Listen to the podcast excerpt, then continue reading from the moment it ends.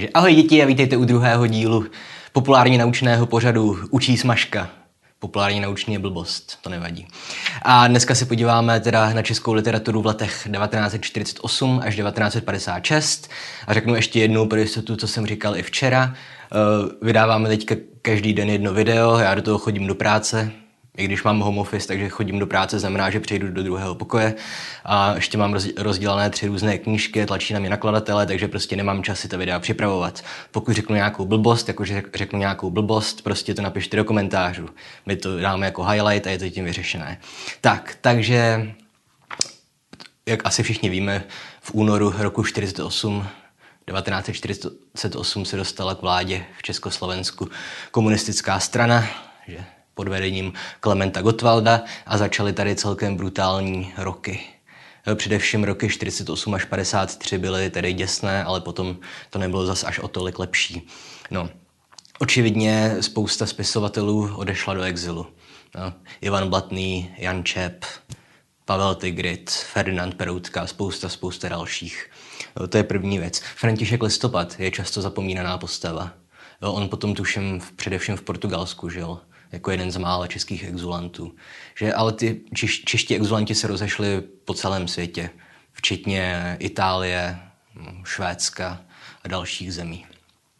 No ale zpátky do Československa samozřejmě byla zavedená celkem brutální cenzura a až potom v padesátých letech, spíš na začátku padesátých let, začaly všechny možné vykonstruované procesy.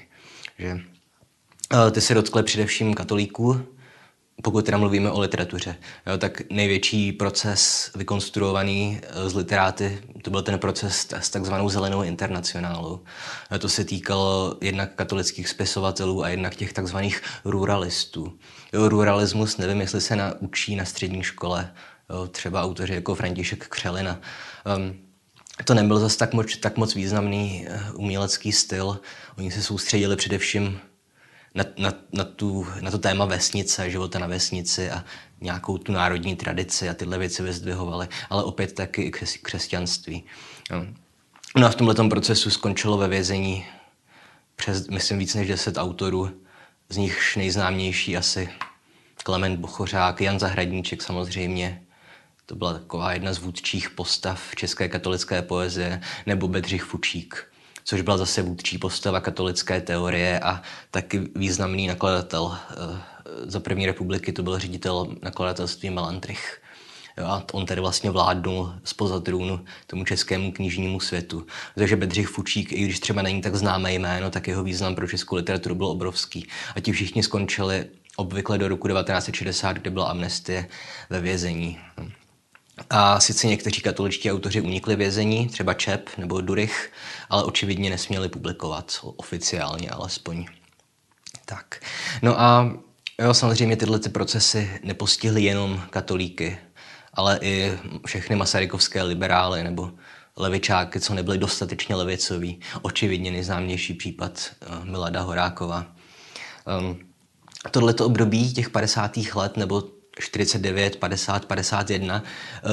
Já nejradši si tuhle dobu připomínám v knize Jana Zábrany, která se jmenuje Celý život. A to jsou jeho deníky, které se začínal psát právě v roce čtyřicet osm. A vy to tam vidíte právě z pohledu vlastně mladého muže, který to všechno prožívá jakoby live. Že, že on to ještě nevidí z historického odstupu, ale každý den si píše, co se stalo. A vy vidíte postupně, jak se ta situace zhoršuje a jeho matka byla, tuším, ve stejné politické straně jako Milada Horáková, paní Zábranová, a taky nebyla ve vězení, ale samozřejmě celá rodina přišla o práci. A, no, takže knihu Celý život rozhodně doporučuju. Akorát je problém, že je trošku tlustší, no. Ale to dáte, máme prázdniny.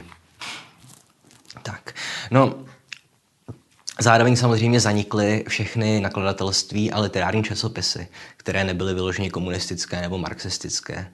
Ať už to byl Vyšehrad nebo cokoliv, všechno, všechno zaniklo, takže autoři ani neměli jako platformu, kde by mohli uh, publikovat. Totéž, opět nevím, jestli je středoškolské téma, ale i česká literární věda tím byla naprosto zdevastovaná. Dobře, za první republiky tady vzniknul ten takzvaný pražský strukturalistický kroužek. A to byla ve své době jedna z nejvýznamnějších institucí lingvistických i literárních vlastně ve světě. a opět samozřejmě rok čtyřicet osm je rozmetal. A v literatuře oni tak jako ti autoři čekali v pozadí a v šedesátých letech se zase vrátili na scénu. Jo, ale v padesátých letech tedy literární kritika de facto neexistovala, nebo nějaká normální, kvalitní literární kritika. S lingvistikou to nebylo tak hrozné, že jo? Protože na lingvistiku se ideologie uplatňuje obtížně, takže oni ti autoři vždycky napsali na, zač- na začátek těch svých studií, že děkují za inspiraci generalissimu Stalinovi, ale potom už psali normální lingvistické studie, takže tam to nebylo tak hrozné. No a v literatuře, stejně jako v politice opět, praktikovali komunisti takové to hledání zrádců ve vlastních řadách, že opět jste asi slyšeli v politice o procesu s Rudolfem Slánským, že což byl pravověrný komunista a pokud se nepletu, tak i vlastně váleční hrdina, jakože za války bojoval proti nacistům, tuším, že v rámci slovenského povstání, ale opět tohle není moje, tohle není můj obor. A samozřejmě potom, že když si přivezli ze Sovětského svazu nějaké ty poradce, kteří, jim, kteří je přijeli učit, jak mají teda dělat ty politické procesy, tak jeden z těch jejich cílů byl i to odhalování domnělých zrádců ve vlastních řadách. Takže Slánský nakonec skončil na šibenici. A tohle se opět dotklo i literátů. Um, tím myslím jako komunistických spisovatelů. Opět nejtragičtější je případ Karla Teigeho, což byl celý život jako marxista, klasický, a zároveň to byla vůdčí osobnost české meziválečné avantgardy. Prostě nebýt Teiga, tak by neexistoval český poetismus a nevím, jak by vypadala česká surrealistická scéna, ale rozhodně by vypadala jinak. Jo, a přesto všechno Karel Teige nakonec ho vlastně uštvala tajná policie. Podobně jako se to stalo před válkou Karlu Čapkovi, že ten taky zemřel jakoby přirozenou smrtí, ale jenom kvůli prostě tomu, že proti němu byla vedená veřejná kampaň. No a další případ komunisty, který nakonec skončil v nemilosti režimu, byl třeba František Halas. Jo, o něm jsem včera říkal, že ještě v tom krátkém období mezi revolucí a mezi koncem války, že měl vysokou pozici na ministerstvu informací. Tuším, že vedl nějaký ten obor, který rozhodoval o distribuci knih. Ale potom v roce devatenáct padesát došlo k takové nešťastné, ale zásadní události, kdy autor Ladislav Štol publikoval takovou brožurku třicet let bojů za českou socialistickou poezii, jestli jsem to řekl správně. Jo, a Štol to nebyl jako skutečný literární teoretik, to byl spíš ideolog, ale on v ní prostě odsoudil Halase, Seiferta, Horu, jo, všechny tady ty socialistické autory, kteří ale nevyhovovali zkrátka těm požadavkům nové doby. Jo, prostě o, o Halasovi napsal, že je prostě subjektivistický a morbidní a spirituální, nebo jak on to tam formuloval. Jo, podobně kriticky se vyjadřoval třeba i o Jaroslavu Seifertovi. Jo, Seifert a Halas, že jo, dva z největších českých básníků všech dob. No a samozřejmě ta oficiální ideologie začala propagovat tu estetiku takzvaného socialistického realismu. Jo, a z toho nic dobrého nevzešlo, aspoň pokud já vím. Protože socialistický realismus, ten prostě akcentoval jakoby dobová témata, optimismus, výchovnou formu literatury, samozřejmě výchovnou ve smyslu vychovávat ke komunismu nebo k marxismu, a estetické nějaké normy byly tomuhle směru úplně ukradené. Jo. Takže prostě i básníci komunističtí, jako Halas, kteří byli dobří, tak prostě tomuhle nevyhovovali těmhletěm nějakým preskripcím. Tak. No a zároveň taky ten nástup komunismu. Mimochodem, tak jsem řekl něco, na co chci upozornit. Nástup komunismu. V průběhu těchto videí určitě několikrát řeknu, že za komunismu se stalo něco a tak dál. Jo, já už jsem na to trošku alergický, když pak někdo vždycky přijde, jo, ale to nebyl komunismus, to byl reálný socialismus. Jasně, všichni víme, že to nebyl skutečný komunismus. Skutečný komunismus je prostě nějaká teleologi, teleologická, utopická myšlenka, která nejde realizovat. Ale prostě pokud někdo řekne, že za, za komunismu, tak je to prostě nějaký, nějaký metonymický výraz. Jo. Pokud má někdo potřebu potom opravovat lidi, že prostě to nebyl komunismus, tak ať si trhne nohou. Ale to je jenom takový mezivstup, pokud by se vám to třeba někdy stalo. Tak a takže teda nástup ne komunismu, ale reálného socialismu, samozřejmě zadupal do země i několik, řekněme, začínajících literárních hnutí, jo, která se začala, řekněme, formovat za války nebo krátce po ní. A opět, co jsou třeba jména, která už možná ani nebudete znát, Skupina čtyřicet dva samozřejmě skončila, tu znáte, ale třeba skupina tzv. Dynamoarchistů, no, to byli třeba, nevím, Ladislav Fikar, možná budete znát to jméno, a sbírka Samotín od něj, nebo surrealistická skupina Rá, no, to taky prostě všechny tyhle pokusy byly ukončené. No, to též platí třeba i o samozřejmě zač- začínajících katolických autorech. Jo, já jsem vždycky měl rád Ivana Slavíka, který v roce devatenáct set čtyřicet osm přímo v únoru vydal svoji první sbírku Snímání z kříže, ale hnedka potom přišla revoluce a ta sbírka se prostě vyhodila. Doslova je naházeli někde do popelnice a ten autor prostě nemohl publikovat dalších dvacet let. Jo, takže tohle všechno se stalo. No, v roce devatenáct set padesát tři, jak už jsem zmiňoval, došlo k uvolnění, protože umřel Stalin a asi dva týdny po něm umřel i Klement Gottwald. Tady o tom, opět nejsem historik, ale o tom koluje taková spousta konspiračních teorií, jakože nevím, jestli měl Gottwald skutečně syfilis, taky se někdy píše, že ho otrávil někdo na tom Stalinově pohřbu. Je to jedno, pokud to víte, tak mi to napište. Ale pravda zkrátka je, že ze smrtí Stalina a Gottwalda se přece jenom ty poměry částečně aspoň ulehčily. A zároveň třeba už i proti tomu, proti té doktríně socialistického realismu začali vystupovat i někteří domácí autoři. Hm. Samozřejmě Vítězslav Nezval. Jo, Nezval opět byl prostě komunista a měl roli i ve vládě, i prostě i po roce čtyřicet osm, ale aspoň jako dělal, co mohl, aby sem tam pomohl literatuře. Známý je samozřejmě případ, že Nezval vlastně zachránil před vězením Jakuba Demla, katolického básníka. A zároveň už třeba v roce padesát pět, tuším, opět už se začal Nezval věnovat, nebo aspoň vyšla teda, jeho, vyšla jeho, vyšel jeho text o Guillaume Apollinairovi, že avantgardní autor. Přičemž samozřejmě avantgarda byla odsuzovaná komunisty jako nějaké zkrátka buržoazní umění, nebo dekadentní buržoazní umění, to je jedno. No a už včera jsem taky zmiňovala Zdeňka, ne- Zdeňka Nejedlého. A Zdeněk Nejedlý je zkrátka strašně kontroverzní historická postava. A já nemám čas tedy těm rozpitvávat. Jo, ale v Litomyšli, my jsme oba z Litomyšle se Zdeňkem Nejedlým, tak tam je socha, na které stojí něco ve smyslu, že Zdeněk Nejedlý naše město proslavil i zostudil a mnoho dobrého i zlého vykonal, nebo tak nějak. Jo, a zkrátka Nejedlý udělal spoustu sviňáren a nebyl to úplně asi dobrý člověk, ale zároveň zkrátka třeba v padesátých letech opět vystoupil proti tomu jako schematickému uh, socialistickému realismu a napsal duším něco ve smyslu, že patlanina zůstane patlaninou nehledně na to, jak je realistická. Že Nejedlý přece jenom aspoň jako říkal, že to umění má mít nějaké estetické hodnoty. Navzdory autorům, jako byl zmiňovaný Ladislav Štol nebo Jiří Taufer, Ivan Skála. To byli takový fakt jenom ideologové, spíš než literáti. Tak. No a zároveň pro tuhle dobu platí, Že, že za první republiky jsme si tu literaturu krásně dělili esteticky, podle různých uměleckých skupin. Měli jsme avantgardu, měli jsme katolické spisovatele, měli jsme literární skupinu, měli jsme nějaké ty solitéry, že, a expresionisty. A teďka po roce čtyřicet osm už ten způsob, jak obvykle modelujeme literární dějiny téhle doby, se změnil. A literaturu spíš dělíme do takových tří velkých úseků. Nikoliv esteticky, ale spíš geograficky, nebo politicky.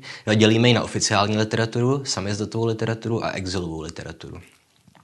No ale zatímco v sedmdesátých a osmdesátých letech za normalizace vlastně česká literatura žila především v samizdatu a v exilu a v šedesátých letech, kdy zase ta situace byla uvolněnější, tak mohla fungovat i dobrá oficiální literatura.